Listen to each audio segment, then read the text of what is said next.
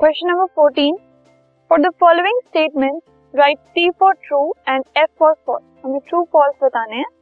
First है J J Thomson propose that the nucleus of atom contains only nucleons J J Thomson के model में ये propose किया गया कि न्यूक्लियस में सिर्फ़ न्यूक्लियॉन्स होते हैं। न्यूक्लियॉन्स मतलब protons and neutron so it is false J J Thomson ने न्यू, जो न्यूट्रॉन्स है उसकी डिस्कवरी से पहले मॉडल लिया था तो उस केस में न्यूट्रॉन्स को पता भी नहीं था तो ये फॉल्स है second a neutron is formed by an electron and a proton containing together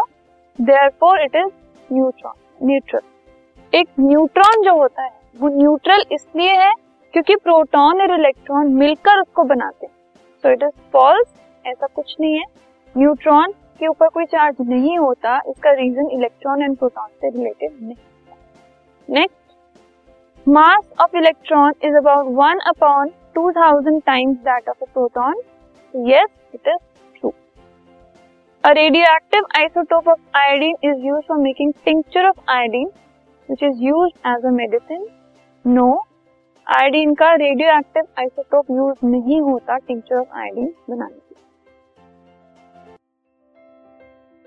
this podcast is brought you by Hub Hopper Shiksha Abhiyan अगर आपको ये पॉडकास्ट पसंद आया तो प्लीज़ लाइक शेयर और सब्सक्राइब करें और वीडियो क्लासेस के लिए शिक्षा अभियान के यूट्यूब चैनल पर जाएँ।